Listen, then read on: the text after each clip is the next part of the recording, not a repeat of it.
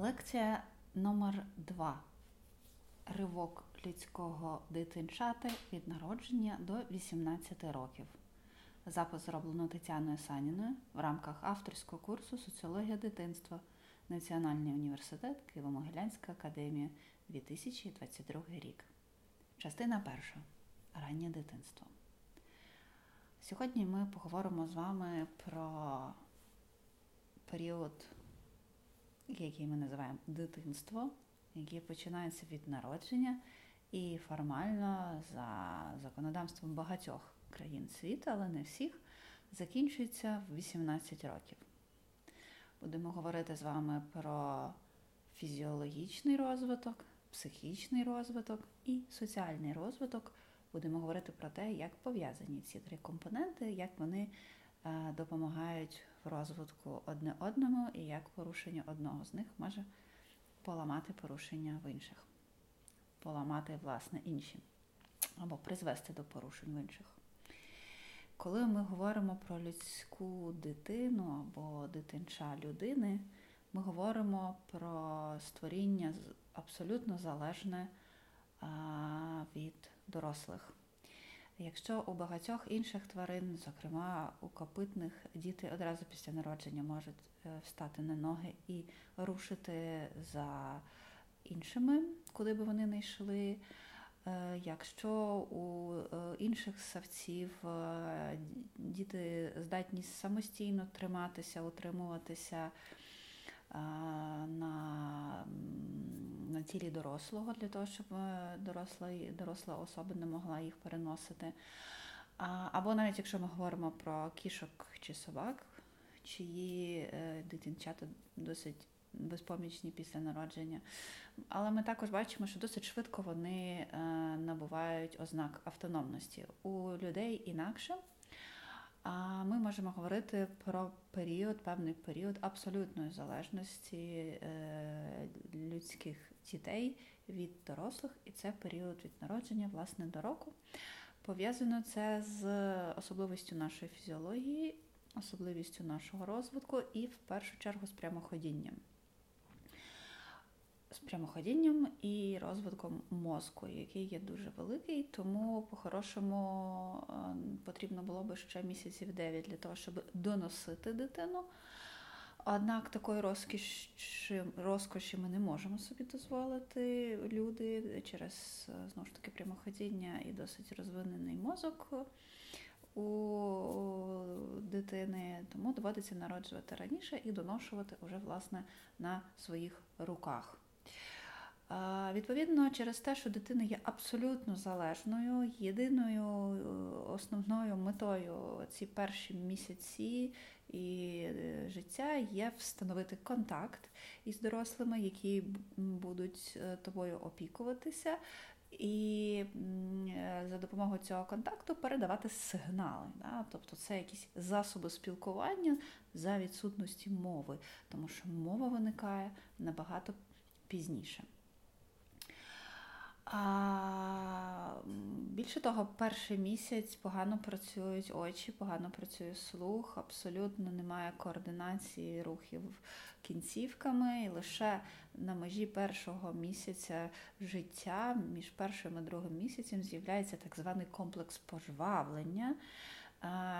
Е, яке можна описати досить сухо як мотор, моторне збудження дитини в момент наближення дорослого і використання плечу для привернення уваги. Але більш романтичним е, описом цього комплексу є посмішка. Да? Тобто близько місяця у дітей їх є нормальний розвиток. Можна спостерігати появу посмішки, коли вони фокусуються на обличчі дорослого, в принципі, на обличчі будь-якої людини. Неважливо, дорослого, більш дорослого, ніж вони, скажімо так. Відповідно, якщо така посмішка і така реакція не виникає, можемо говорити про певні порушення уже е, органічного, можливо, характеру або іншого. Багато з дослідників відмічають, що чим раніше е, дорослі починають спілкуватися з новонародженим, тим раніше з'являється ця, е, цей комплекс пожвавлення або ця посмішка. Хочу тут згадати про дослідження Рене Шпіца. Це середина ХХ століття, 50, кінець 40-х, початок 50-х років. Було проведено ряд досліджень, і ним він був послідовником психоаналізу і досліджував власне дітей. Він одночасно спостерігав за розвитком дітей в одному з притулків та яслях при жіночій тюрмі. І порівнюючи умови, в яких виростали ці діти, можна сказати, що в в притулку були високогігієнічні умови, нагляд лікарів і такий більш професійний догляд. А в яслях при жіночій тюрмі за дітьми доглядали матері, так як вони могли це зробити. Власне, за два роки в яслах не померло жодної дитини в той час, як в притулку, загинуло 37%. Через е, рік такого спостереження дослідники помітили, що річні діти з притулку лякаються людей, а на кінець другого року вони просто залишались пасивними і переважно залишалися в ліжках, в той час як їхні однолітки у тюрмі активно розвивались і шукали пригод. А власне, які висновки зробив шпіц, враховуючи, що в притулках, е, окрім професійного догляду, е, медсестри та інший персонал не приділяв часу емоційному спілкуванню, якимось іграм, просто розмовам. Тобто це було суто в рамках професійного догляду. І е, Шпіц прийшов до висновку, що подібні порушення, ну він прийшов до висновку, що подібні порушення викликані відсутністю контакту з біологічною матір'ю. Однак е, пізніше його висновки були скориговані. Йдеться не про присутність біологічної матері, а про присутність е, стабільного об'єкту та прив'язаності. Про це вже далі писали Боулбі, Ньюфелд та інші послідовники, які розробляли теорію прив'язаності. Власне, йдеться про наявність емоційної турботи про дитини, про емоційну близькість. А Цей синдром, який досліджував Рене Шпіц, назвали синдромом госпіталізму. І е, як показує практика, багаторічна практика, е, можливо виправити наслідки такого синдрому е, після того, як дитина потрапляє в сім'ю, де її емоційні потреби будуть піклуватися. Однак потрібно докладати набагато більше зусиль, ніж якби це відбувалося від самого початку. Шпіц наводить три основні організатори психіки, які є важливими проявами першого року або півтора життя. Ми вже говорили посмішка до іншого. Е, це розуміння існування себе і не себе. Я відрізняю себе і не себе і посміхаюсь цьому не собі. Готовність, певна, до стосунків. Тривожність восьмимісячних це також вже більш складне вміння відрізняти своїх від чужих, не лише себе і не себе, а і своїх та чужих. І е, виникнення жесту та слова ні у півторарічних дітей, що говорить про початок складної розумової роботи, про формування певних кордонів, соціальних в тому числі. А, Власне, на думку Шпіца, ці три кроки це важливі кроки для олюднення дитини, для того, щоб вона стала соціальною істотою. Ми далі побачимо, що протягом цих 18 років цей процес відбувається досить поступово, але є критичні моменти, оминути, які неможливо. Зокрема, я впевнена, ви чули про так званих дітей Маулі, які не могли говорити і ми знаємо, що якщо до семи років е, такі діти не отримують можливості спілкуватися з собі подібними, е, закінчується сенситивний період розвитку мовлення, і мовлення фактично стає для них неможливим. Повертаємося до немовлят. У... Так сталося, що у нас, у істот, соціальних, е, як ми вже говорили, від народження є е, так звана емпатія. Вона спочатку на біологічному рівні проявляється, і вже згодом ми говоримо про більш культурні чи психологічні е, чинники, які допомагають її розвинути. Тому що немовлята декількох місяців від народження реагують на занепокоєння інших і можуть плакати, якщо поруч є дитина в сльозах. А приблизно в 8 місяців діти відокремлюють е, себе від інших, і вони розуміють, що інші можуть розділити їхні почуття. Ну, Коли ми говоримо розуміють, то ми е, говоримо не про конкретні думки, а про скоріше відчуття. Да? Тому що в даному випадку мислення ще тільки-тільки зароджується. Власне, я не буду наводити приклади, але такі дослідження теж проводилися про те, що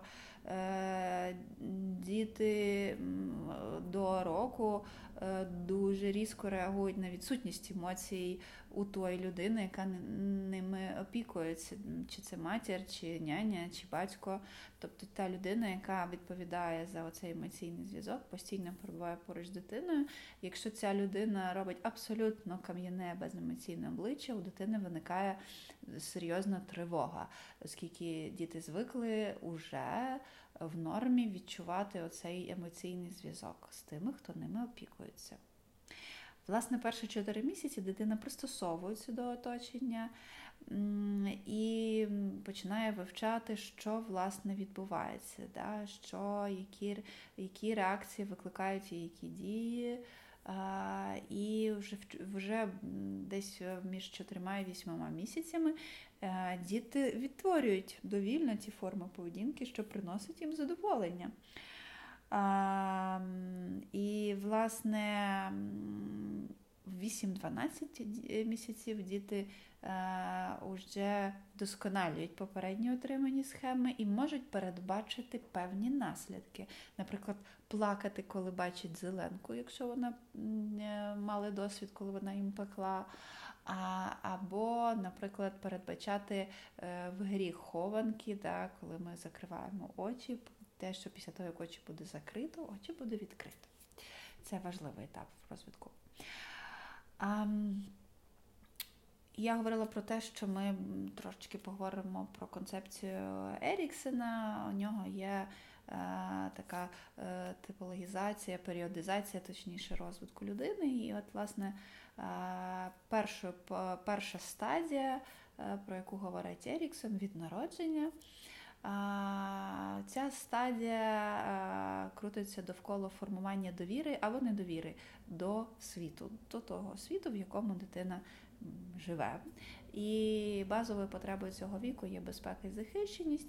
Відповідно, дитина реагує на те, наскільки Е, середовище довкола неї є безпечним, наскільки воно відгукується на її запити, на її потреби. Я хочу їсти, я хочу спати, я втомилася, чи в мене відбувається якийсь дискомфорт в тілі.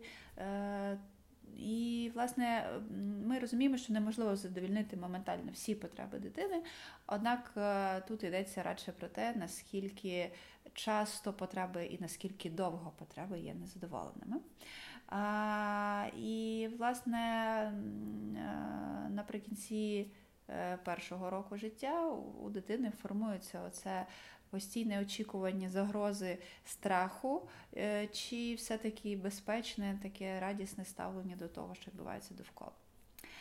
Отже, як відбуваються перші, перші стосунки між дитиною і дорослими? Спочатку дитина шукає близькості з будь-якою людиною. Є багато експериментів, які показують, що діти фокусуються навіть на малюнках, е, е, абстрактних малюнках, які нагадують людське обличчя. Вони виділяють ці малюнки із серед інших.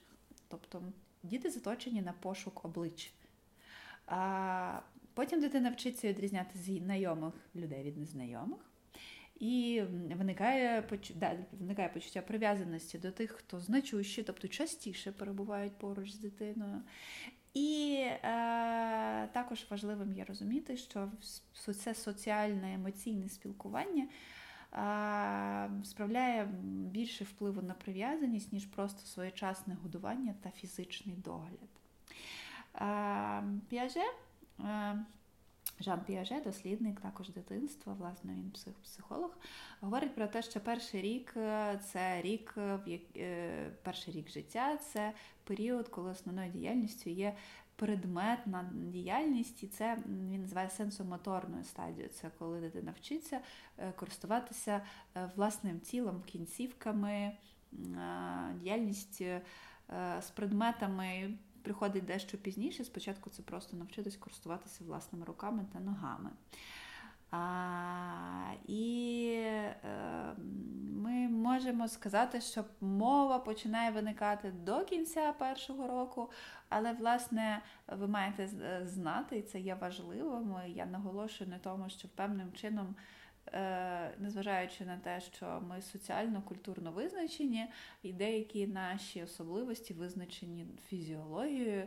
Наприклад, дитина фізично не може говорити так, як доросла людина, через те, що мовний апарат ще не сформовано. Існує, по-перше, відсутні зуби, які дуже впливають на мовлення. По-друге, е, існує такий хрящик, який опускається тільки після року хрящик у нас в горлі, який впливає на нашу здатність видобувати звуки. Е, і цей хрящик сприяє тому, що дитина одночасно може дихати і ковтати, оскільки вона основна основна їжа, яку споживає дитина в цей час, це материнське молоко або інше молоко. А вона має одночасно і дихати, і ковтати. Фізіологічно доросла людина на таке не здатна саме через те, що Е, вже опустився оцей е, хрящик. Але дитина, відповідно, поки він не опуститься, не може говорити. Тобто вона не може бути е, соціально включеною в наше з вами суспільство через фізіологічні причини. А Протягом першого, перших 12 місяців відбувається драматичний перехід від абсолютного невміння користування своїм тілом до прямоходіння. Тобто спочатку користування руками і ногами, які мотиляються вже довільно, е, далі перевертання, сидіння, е, повзання, е, вставання на ноги і, зрештою, прямоходіння. Це є надзвичайно складний процес, але діти, як правило, діти, у яких є можливість це робити, самі досягають цих вмінь, їх не потрібно цього вчити. Це природній процес. Коротко скажу про кризу одного року. Вона не є якоюсь там очевидною, і у більшості дітей вона проходить досить м'яко. Але криза позначається тим, що е, про що я вже говорила, з'являється така суттєва автономія, е, незалежність е, дитини, яка була абсолютно залежною в перші місяці, і от в рік вона вже може виходити за межі. Е, спілкування з дорослим, е, просто вставати і йти кудись, брати щось своїми руками. Це е, надзвичайно приголомшує ці вміння приголомшують дитину в перший час, і вона не завжди може з цим впоратися, тому в цей період можуть бути певні порушення в поведінці. З іншого боку, дитина хороша вже не тільки тому, що її люблять. Е, якщо ми говоримо про люблячу функціональну сім'ю, а й тому, що вона вже розуміє і може виконувати елементарні правила і може відповідати очікуванням близьких.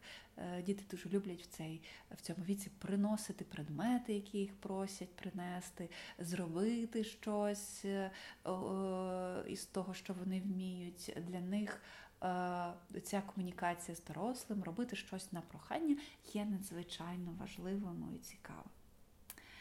Власне, далі е, відбувається поглиблення і ускладнення отриманого досвіду. Ми зараз будемо говорити про вік від 1 до 3. Я постараюся дещо пришвидшити, щоб не затягувати. Я думаю, що ви можете більше почитати е, в тій літературі, яку я вам дам. Отже, е, між роком і трьома розвиток мовлення надзвичайно швидко відбувається, розвиток є концепції, зачатки самосвідомості і самооцінка. За три роки людина проходить половину шляху свого психічного розвитку. Подумайте над цим. А Наскільки це, якщо ми говоримо про абсолютну автономію фізичну, ну не абсолютно, але драматичне зростання фізичної автономії від народження до року, то від року до трьох відбувається такий вибух розвитку самосвідомості і, і мовлення.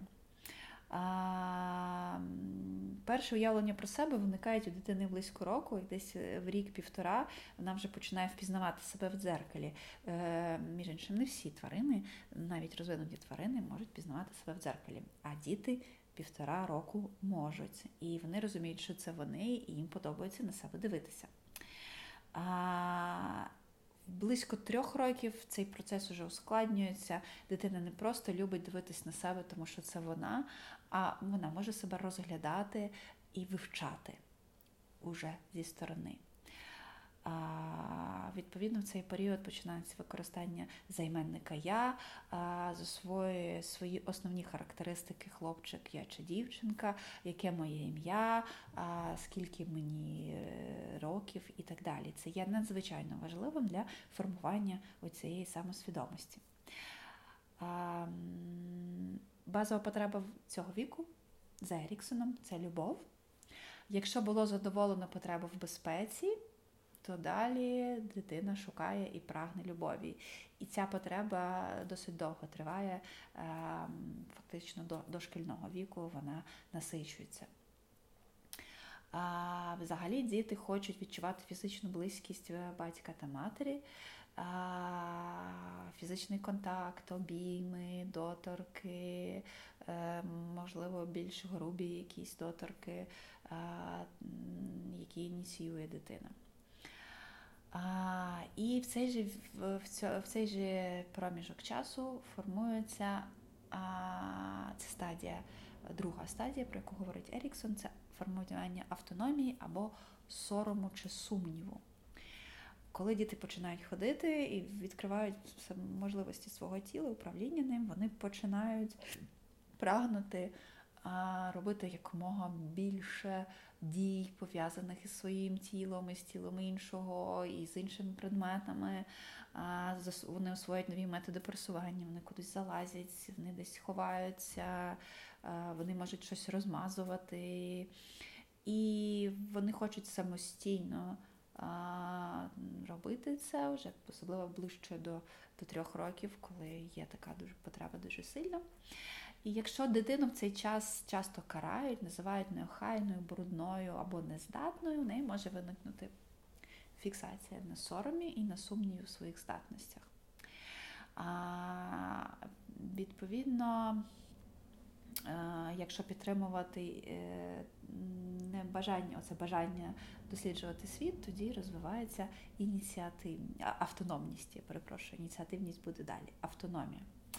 За Піаже цей період, е, основний вид діяльності в цей період це е, гра маніпулятивна. Це ще доопераційна стадія за Піаже.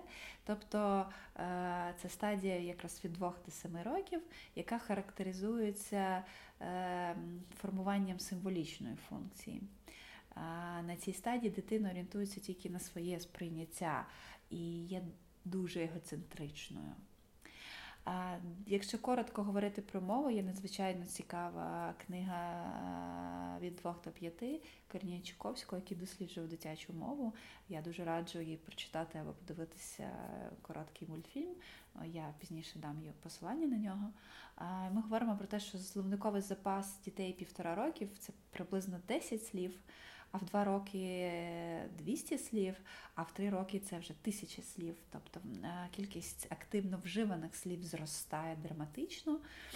І в основному вимиляють всі звуки, крім р, л та шиплячих.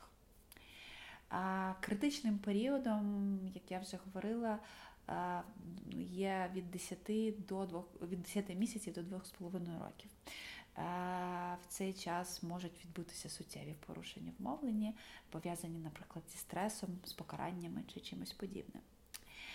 В цей час виникають страхи, але страхи такі більш креативні, оскільки у дитини зростає кількість е, сенсорного навантаження на всі органи чуття, страхи можуть буквально лізти звідусіль і впливати на те, як діти сплять, е, чого вони, до чого вони бояться навіть підійти. І це важливий етап, в якому, на якому дітей треба підтримувати.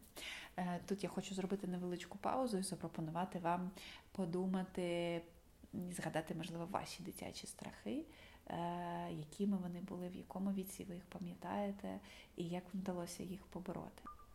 Тут ми дійшли до кризи трьох років, яка є надзвичайно яскравою і яка характеризує так звану сепарацію да, відділення, коли дитина вже наситилася безпекою, наситилася е- любов'ю. Вона буде продовжувати насищатися любов'ю, але їй вже хочеться такої нормальної, е- реальної автономії.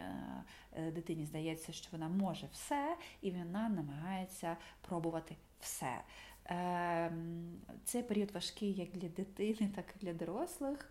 Е, і це криза власне соціальних стосунків, і вона пов'язана із становленням самосвідомості. Е, дитина е, має багато хочу, і їй потрібно змиритися з тим, що не всі хочу можуть бути задовільнені. Власне, тут е, починає формуватися воля, яку важливо не поламати, тому що воля є надзвичайно важливою і далі в розвитку дитини і вже в дорослому віці, але також дитина має розуміти, що існують якісь певні соціальні межі, яких потрібно дотримуватися. Е, і тут важливо не соромити дитину, а, але чітко означати кордони і перетинати, які не можна. А, Так, власне, переходимо далі. А, Переходимо до дошкільного дитинства. Тут Еріксон говорить про те, що є третя стадія, на якій формується або ініціатива, або почуття провини. Ми говоримо про дітей 4-5 років, які Е, розширяють свій вплив на світ і також хочуть на нього його досліджувати ще більше, ніж у них є можливості більше, ніж у трьохрічок уже. І, власне, вони починають ініціювати якісь е, проєкти, якби ми їх, мабуть, назвали в дорослому віці, але так, це, напевно, і є проєкти. І якщо їх часто критикують або карають за це, вони досить пасивними, апатичними і не вміють себе нічим іншим заняттям, бо вони бояться, що їх будуть критикувати. Якщо підтримувати дитину і прагнення дитини в цьому віці, виставляючи також розумні кордони, ми говоримо завжди про розумні кордони, то можна сформувати власне ініціативність. Ми також говоримо про те, що основна діяльність цього віку це теж гра. Просто е, характер гри міняється, е, ігри ускладнюються. І ми можемо говорити про те, що до трьох років гра це маніпуляція предметами. Просто ми проб... дитина пробує вагу, е, дивиться на колір, який воно на дотик цей предмет, що з ним можна робити. І певна координація рухів. А в три роки вже дитина починає мислити образами і символами, символами реальних предметів. Вона починає копіювати дію та поведінку дорослих. І з'являється сюжетна гра, тобто дитина відтворює сюжети, але ще немає ролей. Можна грати в лікаря, але е, власне не бути лікарем, а просто імітувати дії лікаря. І до правил в цьому віці діти ще не чутливі. А от уже в дошкільному віці, вже ближче до шкільного віку, з'являється рольова гра. І вона захоплює дітей аж до 6-7 років, до школи, а подеколи і в школі. І Тут вже е, сюжет відходить на задній план, з'являється рольова ідентифікація, тут важливий розподіл ролей. І е, ця гра допомагає дитині приміряти на себе ролі, які недоступні для неї, але які існують в житті дорослих. Гра критерій нормальності дитини. За тим, як вона грає, можна спостерігати і розуміти, чи в її житті відбувається щось неприйнятне, болюче, а чи розвивається вона власне нормально. Існує таке поняття, як сценотест штабса, проактивна психологічна методика для обстеження дітей, використовується психологами, ем, медіаторами, зокрема, які працюють з дітьми, іншими спеціалістами, оскільки діти такого віку ще не здатні е, чітко сформулювати або навіть можуть не розуміти. Не усвідомлювати, що з ними відбувається. Однак, якщо дати їм набір фігурок, вони будуть відтворювати е, ті Е, ту поведінку, яка їх, наприклад, турбує. Гра, в принципі, допомагає не тільки зрозуміти світ дорослих, вона допомагає справитися зі страхами, які, наприклад, були породжені травматичними ситуаціями. Дитина може брати на себе роль і може віддавати цю роль. Власне, гра в сучасній культурі. Має велике значення, хоча останнім часом навіть в дошкільному віці, е, особливо в розвинених країнах, більш прийнято приділяти часу підготовки до підготовці до навчання, а не грі. Хоча, як ми будемо і далі дивитися, гра є надзвичайно важливою для розвитку дитини. Власне, ми можемо говорити, що там, де дітей, в тих суспільствах, де дітей з раннього раннього віку включають в працю дорослих гра відсутня. Дітям не, в них немає можливості грати, вони вже залучені до дорослого світу. Там діти скоріше грають у відпочинок, ніж у професії чи в якусь професійну діяльність. Тут я пропоную також зупинитися, поставити, можливо, на паузу лекцію і згадати, які ігри в дитинстві вам подобалися найбільше, що вам спало на думку першими які ігри, як вони називалися, і до яких видів ігор ви би їх віднесли? До рольових, сюжетних е, чи просто маніпуляційних. Ще є ігри за правилами, які трошечки далі е, будуть, але я думаю, що ви можете спробувати класифікувати згадані ігри. Коли ми говоримо про перехід від дошколярика до школяра, да, ми говоримо про вік 6-7 років, як такий перехідний між дошкільною діяльністю і шкільною, ми говоримо про те, що в 6-7 років діти вже, як правило, діти, які нормально розвиваються, яких є нормальні умови, любляча сім'я, достатньо харчування, достатньо безпека і любові. Є у них є комунікативна готовність, когнітивна готовність, певна технологічна оснащеність і особистісна готовність. Вони можуть вміють вже нормально взаємодіяти з людьми за правилами та нормами. Лише до 6-7 років діти засвоюють основні базові правила. Спілкування це вічливість, це е, вміння ділитися, це е, вміння вести діалог, вміння слухати інших, співчувати. В цьому віці діти вже починають розуміти, що люди відчувають та переживають не завжди те саме, що й вони. Це дуже важливе, е, це емоційна сепарація така, да? тому що до до певного віку, до 4 років, е, діти ще не не впевнені, не знають скоріше про те, що інші можуть відчувати дещо інше в тій самій ситуації. А в 6-7 років вони вже розуміють, що це не так. А когнітивна готовність це йдеться про рівень розвитку пізнавальних процесів уваги, мислення, пам'яті. І все це очевидно е, розвивається у грі. За піаже дошколярик перебуває на другій стадії розумового розвитку, Е, це формування образного мислення, яке дозволяє думати про предмети, порівнювати їх в голові навіть тоді, коли їх не видно. До цього віку це надзвичайно важко порівнювати уявні предмети в віці 6-7 років. Діти доростають до такого вміння, тобто мозок розвивається за допомогою гри, в тому числі, для того, щоб могти це робити. А, І тут е, з, починає грати свою роль на додачу до гри казка. Казка це така знакова система, за допомогою якої дитина інтерпретує оточуючу діяльність. 4-5 е, років апогей казкового мислення, а і діти все міксують з казками і переносять е, казкових персонажів в життя і навпаки себе в казку. Відповідно, якщо ми говоримо про е, спосіб вивчення дітей через гру, да, ці фігурки, також ми можемо говорити про те, що можна е, допомагати дітям і вивчати дітей через казку, через оповідання казок. Е, Власне, в цей час з'являються перші питання, звідки з'явився світ, звідки з'явився я, звідки з'явилась я, і що буде, коли все закінчиться. Да? Це е, спроба осмислити народження і смерть. І в цьому казки дуже-дуже допомагають.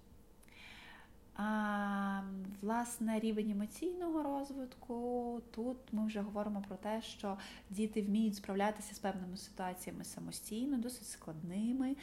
Вони можуть впоруватись впоратися зі страхами більш-менш самостійно, з простими страхами вміють вже керувати своєю агресією. В 4,5 роки агресія досягає свого піку, а далі поступово за допомогою цього самоконтролю і е, контролю з боку дорослих дитина навчається тамувати напади агресії, і не приховувати її, так, а випускати її екологічно.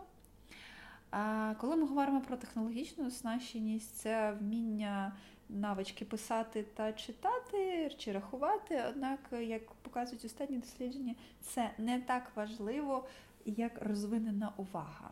І, власне, е, це про те, що е, дитина може переносити значення з одного предмету на інший. А, І якщо в півтора роки дитина відкриває, що кожна річ має своє ім'я, то в, то в грі відкриває, що кожна річ має свій сенс, кожне слово має своє значення, котре може заміняти річ. І вона може бачити річ за словом. А, І і бачити слово за річчю, да, оці зв'язок називання предмету і перенесення властивостей з одних предметів на інше свідоме. А, І, власне, уява формується в грі. І в, і в цей період розвивається вміння брехати або фантазувати. І знати, що я вигадую щось, воно нереальне, і я можу його творити, можу його уявляти. Вміння брехати це також е, пов'язано з тією здатністю, про яку я говорила раніше, розуміти, що інші знають і відчувають не те саме, що я. Я, Якщо я думаю, що всі знають те саме, що я, немає сенсу брехати. І, Але як тільки я розумію, що інші можуть не знати, я можу брехати і фантазувати.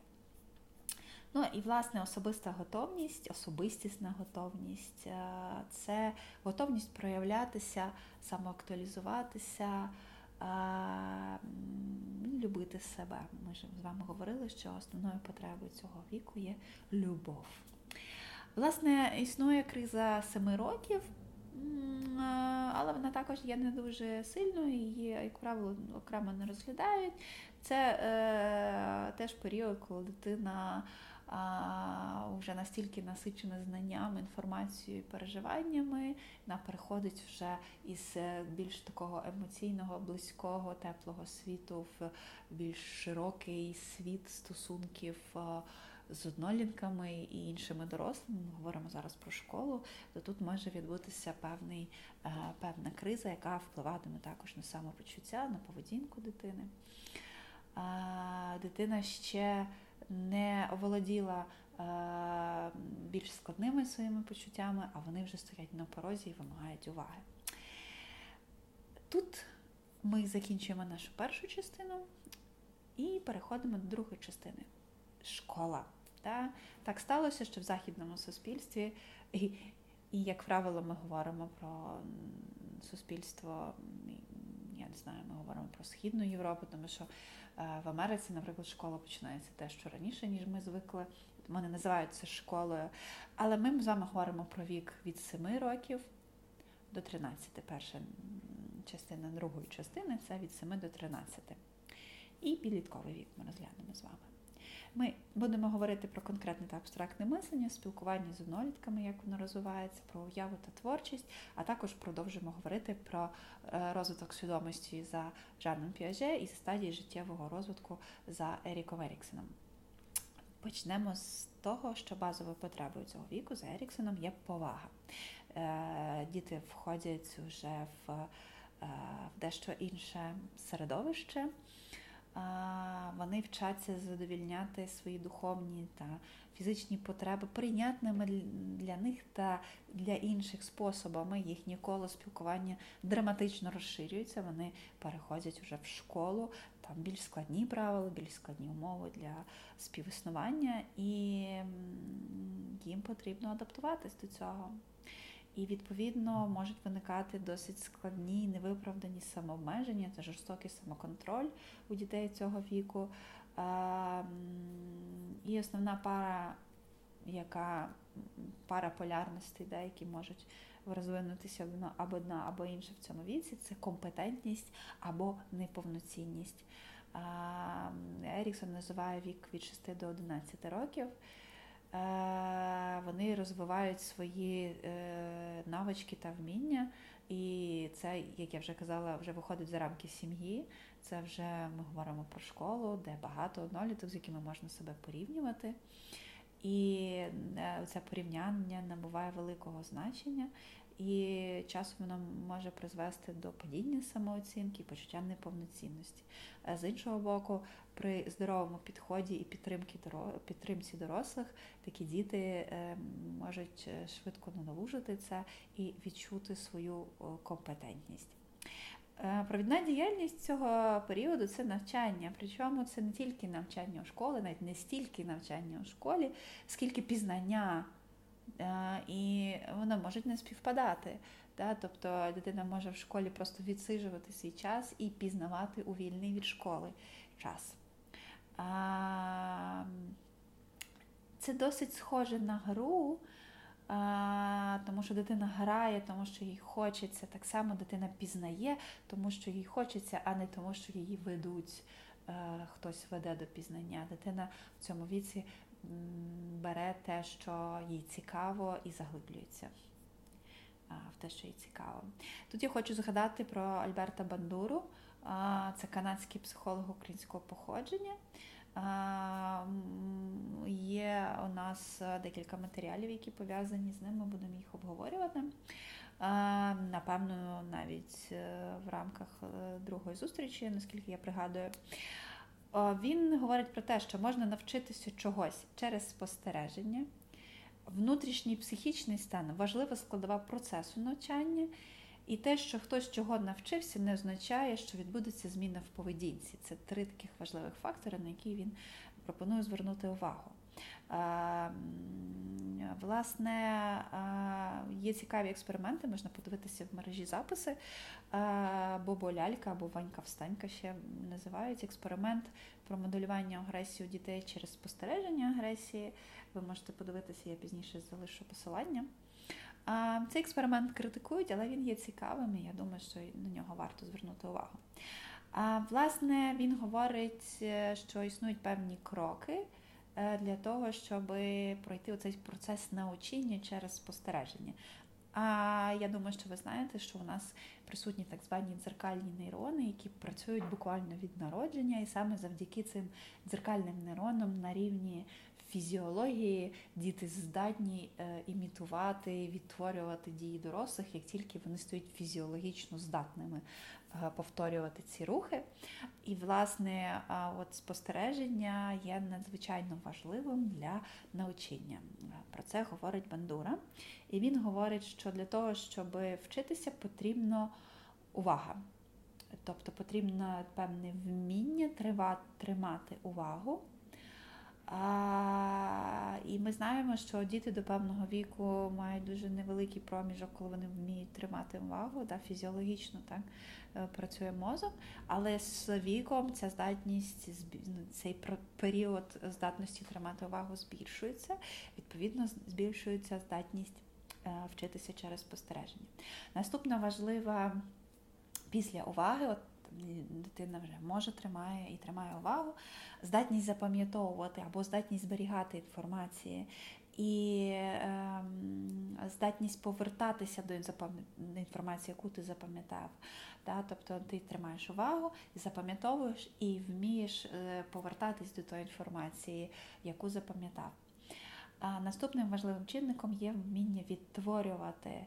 Тобто не просто зберігати інформацію про те, що на що ти звернув увагу, побачив, а ще її відтворювати її. Е, відповідно, з віком така здатність також зростає. І, власне, четвертий надзвичайно важливий пункт це мотивація.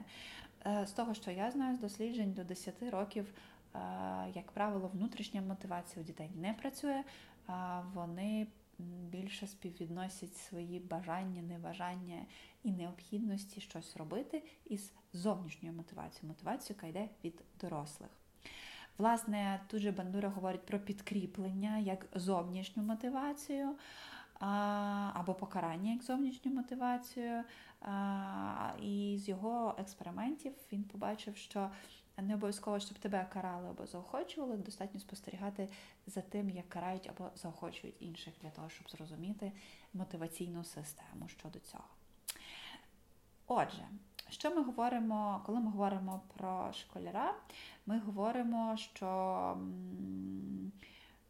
зростає особистісна рефлексія, тобто це вже такий особливий процес мислення щодо себе, щодо своєї поведінки. І, власне, інтелектуальна рефлексія, да, здатність мозку е, доходити е, до певних висновків, зростає, і в цьому віці вона е, ну, процвітає, можна сказати.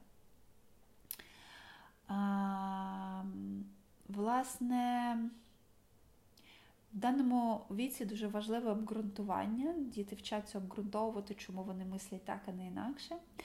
А, І вміє, дитина вже вміє підпорядковувати свій намір інтелектуальній меті. Відповідно, те, що ми говорили про те, що пізнання є надзвичайно важливим, логічне мислення стає важливим. І в ці роки розвивається так звана метапам'ять, та, така глобальна система запам'ятовування і користування тим, чим що запам'яталося. Е, важливо, що діти самі можуть е, вибудовувати свої системи запам'ятовування і знаходження е, необхідної інформації серед того, що вони запам'ятали. А за Піаже це період конкретних мисленевих операцій, тобто це конкретне мислення. А, І поки що це стосується е, легше сприймати конкретні реальні об'єкти. І це ще такий певний період егоцентризму продовжується. Ми знаємо про те, що дитина від народження дуже егоцентрична, вона зосереджена на задоволенні своїх потреб, тому що їй потрібно вижити, їй потрібно адаптуватися незважаючи на те, що вона намагається адаптуватися і взаємодіяти з іншими, вона все ще дуже егоцентрична в своєму мисленні, вона все ще ем, ставить себе в центр всього. Ем, і, власне, вже ближче до підліткового віку з'являється така децентрація, е, що дитина може ем, простежувати зміни об'єкта. І е, в даному випадку у Піаже були цікаві експерименти е, щодо того, як діти різного віку е, сприймають об'єкти, які міняють свою форму. Наприклад, рідину, яку переливають із високого стакана в низький, але широкий. І для дітей здається, що змінилась кількість рідини, що це не просто форма стакана міняється, а міняється кількість рідини, її стає менше або більше. Так само, як коли ми міняємо, наприклад, форму пластилінової кульки і робимо із кульки ковбаску, е, то діти от, до віку 9 е, років ще не до кінця розуміють, що це просто зміна форми, а не об'єму. Менше з тим, повертаємось до дітей, е, які наближаються до підліткового періоду. Ем, вони все ще грають незважаючи на те, що основною діяльністю є пізнання. Але це вже інші ігри, і це ігри, вже які набувають соціального значення. Е, тут йдеться вже про справедливість, несправедливість, упередження, рівність, підлеглість, звірність чи зраду. Е, вигадуються таємні товариства, клуби, секретні карти, шифри. Я добре пам'ятаю, що у нас були ігри в розвідників і шпигунів, по-моєму. У нас там були допити, і було дуже важливо не видати інформацію. Не знаю, як у вас, спробуйте пригадати цей період. Емоційний розвиток, як я вже говорила, через те, що дитина потрапляє в більш широкий соціальний світ, емоційний розвиток відбувається такими семимильними кроками, поглиблюються страхи, вони стають надзвичайно складними, вони тепер стосуються вже більш широкого соціального світу. Вони діти вже починають більше переживати за стосунки між однолітками. А, І час, і буває так, що це, ці страхи проявляються психосоматично. А, Отже, ми дійшли вже до кризи 13 років. Це криза соціального розвитку. Вона нагадує дуже сильно кризу 13 років, коли відбувалася така сепарація від дорослих я сам, тільки то я сам було більше в фізичному плані. Я хочу сам зав'язувати шнурки, я хочу сам вирішувати, що я їм, а що ні. То криза 13 років це я сам в соціальному сенсі. Його ще називають від другого перерізання пуповини. Це досить гостра криза, і вона характеризується падінням працездатності та успішності, і є дисгармонія з внутрішнім відчуттям себе. І е, цей період є досить складним. Діти здатні виконувати механічні завдання, але вони втрачають здатність на певний час е, до креативу, до творчості. Е, і в цей час відбувається перехід від наочності Е, до вже такої абстрактності.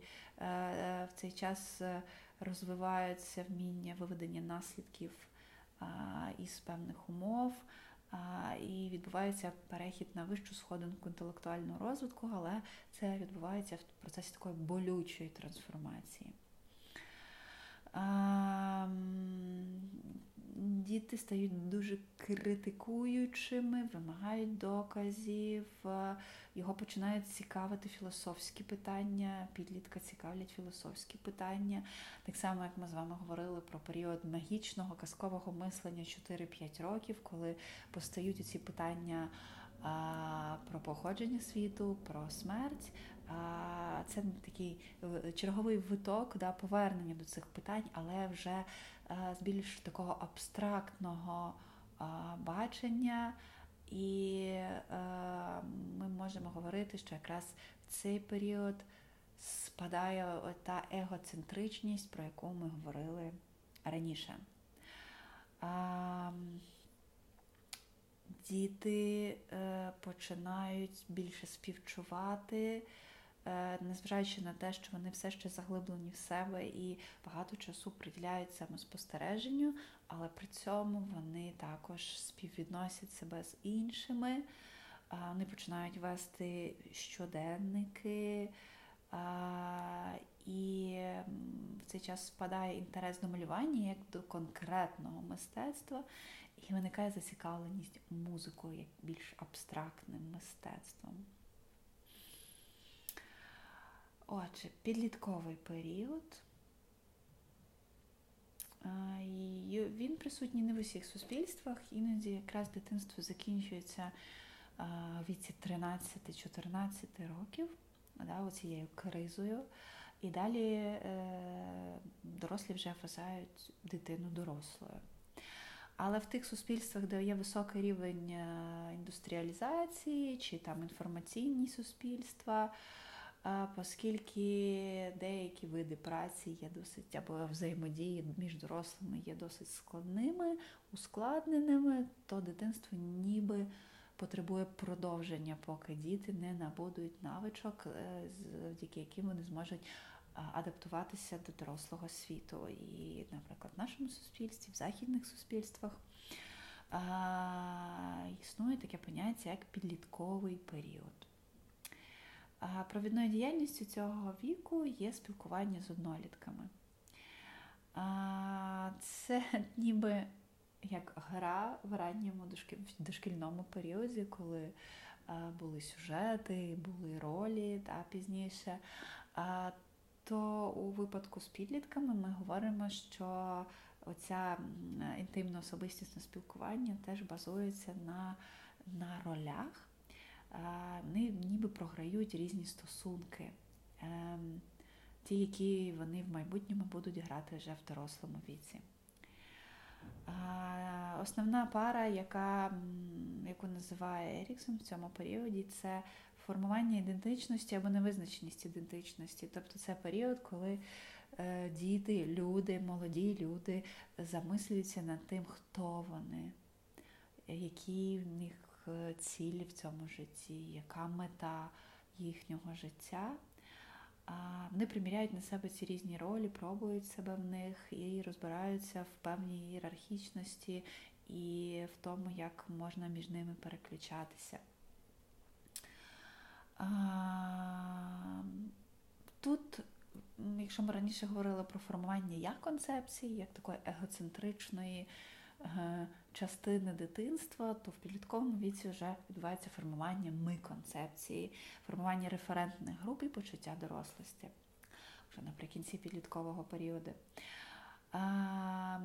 Коли ми говоримо про формування ми концепції, ми говоримо про е, розділення ми свої і вони чужі, е, поділення території, сфер життєвого простору. І це ще не зовсім дружба, хоча тут уже е, і на більш ранньому дитинстві починає формуватися дружба, але вона ще така незріла дружба. Але це вже е, спроба поєднатися довкола чогось, що е, спільне для всіх. В цьому віці надзвичайно важливими є належність до певної групи. Хоча діти і раніше діляться на групи, вони діляться тоді на групи скоріше за статевою ознакою до підліткового віку, скоріше це хлопці окремо, дівчата окремо. От в підлітковому віці це вже групи, які формуються довкола якихось інтересів, і вони складаються уже все-таки з представників різної статі. І дещо пізніше вони розбиваються на пари. Тобто, по суті, досить часто буває, що компанії складаються з пар. А, ну, Відповідно, ми знаємо, що в підлітковому періоді часто відбувається певна опозиція дорослому суспільству, дорослим цінностям. А, І це може об'єднувати групи. А, Е, відповідно, оскільки відбувається якась певна втрата себе в цьому віці, переосмислення своїх ролей, переосмислення своєї ідентичності, то існує сильна потреба приналежності до якогось досить сильного ми. І, і власне, от в, в цих групах діти якраз і вчаться співчуттю і епатії, яка спочатку розповсюджується тільки на учасників своєї групи, але згодом вона розповсюджується і на більш е, широке коло. Ем, власне, ем, про що ще важливо сказати? Ми говоримо про те, що як і в, на початку е, існування людської істоти, де в перший рік, в перші місяці Е, коли фізіологія дуже сильно впливає на стан е, емоційний, психологічний стан і на розвиток соціальний, і, власне, можна сказати, що в підлітковому віці відбувається дещо подібне, оскільки це вік е, досить серйозних фізіологічних змін, які відбуваються з організмом, це період досить бурного зростання. Відповідно, тіло почувається втомленим, незбалансованим. І досить часто це впливає саме на емоційний стан підлітків. Вони дуже часто почуваються нещасливими. Є е, дослідження, які говорять, що кожному 12-му підлітку в голову приходила думка про самогубство, що з'являються типові шкільні фобії. які вже начебто зникли, але тепер вони знову з'являються в більш ускладненій формі. Е, діти в цьому періоді дуже сором'язливі, е, підкреслюють свої недоліки, які їх страшенно засмучують. Відповідно, і і тіло часто підводить, да, і не є тим звичним тілом, до якого вони звикли. Отже, це може впливати на соціальне життя суттєво. Деякі діти відмовляються від е, соціальної активності, є страх цькування, особливо якщо такий досвід уже був. Але в цей час також відбувається такий е, величезний розвиток фантазії. Да? І якщо ми говорили про те, що гра е, до цього часу була надзвичайно важливою, незважаючи на те, що е, научення да, чи пізнання також були основною діяльністю, але тут гра переростає вже у фантазію. А, І фантазія часто пов'язується вже з творенням любовного ідеалу. Ми вже говорили про щоденники, але тут з'являються також вірші. І фантазія допомагає пережити оцей нещасливий період самонезадоволення, якогось емоційної розгойденості, якоїсь певної соціальної навіть самоізоляції. І якщо дитина не приховує гру, то підліток уже приховує свої фантазії. І, е, власне, дещо згодом, уже коли дитина стає більш дорослою, вона може ці фантазії відкривати іншим. Базова потреба цього віку це розуміння. Якщо у школярів базова потреба була повага, то тут ми говоримо вже про розуміння. Дитина хоче бути зрозумілою, а, і щоб її потреби були зрозумілі для інших. А, Еріксон також говорить про кризу юнацького віку, вона нагадує кризу року, так, кризу 7 років, це криза 17 чи там 20 років, е, яка є недостатньо яскравою, яка просто е, пов'язана з якоюсь також переосмисленням ціннісно-смислової якоїсь своєї поведінки, е, якась певна спроба саморегуляції. Власне, на цьому, я думаю, я буду завершувати. І, звісно, е, я зараз бачу, що я говорила годину, це дуже стисло, дуже коротко. Зазвичай я ці лекції читаю окремо, їх дві, і це по півтори години кожна, а сьогодні я її скоротила. Я думаю, що якщо ви чимось зацікавились, ви можете почитати більше. Ми будемо обов'язково обговорювати е, це в рамках практичних робіт і далі під час інших лекцій. Чим би я хотіла завершити, я би хотіла повернутися до початку і згадати, з чого ми починали. Ми починали з новонародженої дитини, абсолютно беззахисної, абсолютно залежної від дорослих.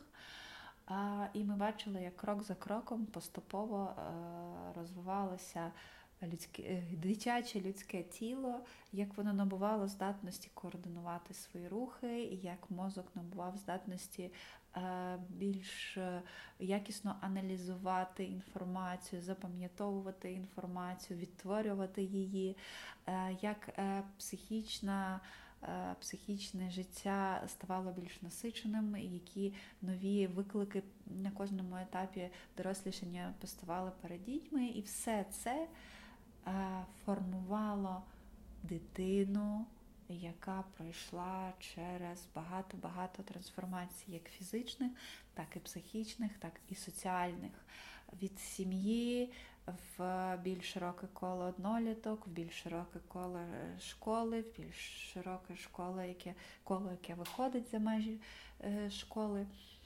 І на виході коли ми дивимося на 18-річну, 20-річну людину, нам важко уявити, що колись це було ця істота, ця особистість е, з певними переживаннями, з уявою, з е, страхами або досягненнями, що колись е, вона була абсолютно залежна від е, середовища, в якому вона народилася. Очевидно, дорослі дуже сильно впливають на те, як відбувається становлення е, дитини. Очевидно, однолітки дуже впливають на те, як відбувається становлення дитини. Очевидно, культура впливає, е, впливають інші чинники, які впливають на здоров'я. Це може бути екологія, е, це може бути політика. І ми про це говорили на попередніх лекціях, що коли е, дослідники вивчають дитинство, вони мають вивчати його з усіх боків. Не можна вивчати тільки з точки зору психології чи тільки з точки зору фізіології. Ми маємо враховувати всі можливі фактори впливу на людину, яка зрештою стає дорослою, і також заводить дітей, на яких впливає, яких формує або досліджує. Я сподіваюся, що ця лекція була вам цікава і що вона е, трошечки привідкрила е, певні нюанси вашого дорослішання, можливо, про які ви не замислювались, а нюанси дорослішання ваших братів, сестер, можливо, і у вас є е, племінники, племінниці. А, можливо, ця лекція зацікавила вас е, дізнатися більше про дитинство, про складнощі, які відбуваються з дитиною під час дорослішання. І я буду дуже рада, якщо ви будете більше про це читати або дивитися, або обговорювати з нами на практичних зустрічах наших. Дякую вам за увагу. Нагадаю, що е, це була лекція номер 2 яка складалася з двох частин. Ривок людського дитинчата від народження до 18 років. Запис зроблено Тетяною Саніною в рамках авторського курсу Соціологія дитинства Національний університет Києво-Могилянська академія 2022 рік. Дякую за увагу і вам гарного дня!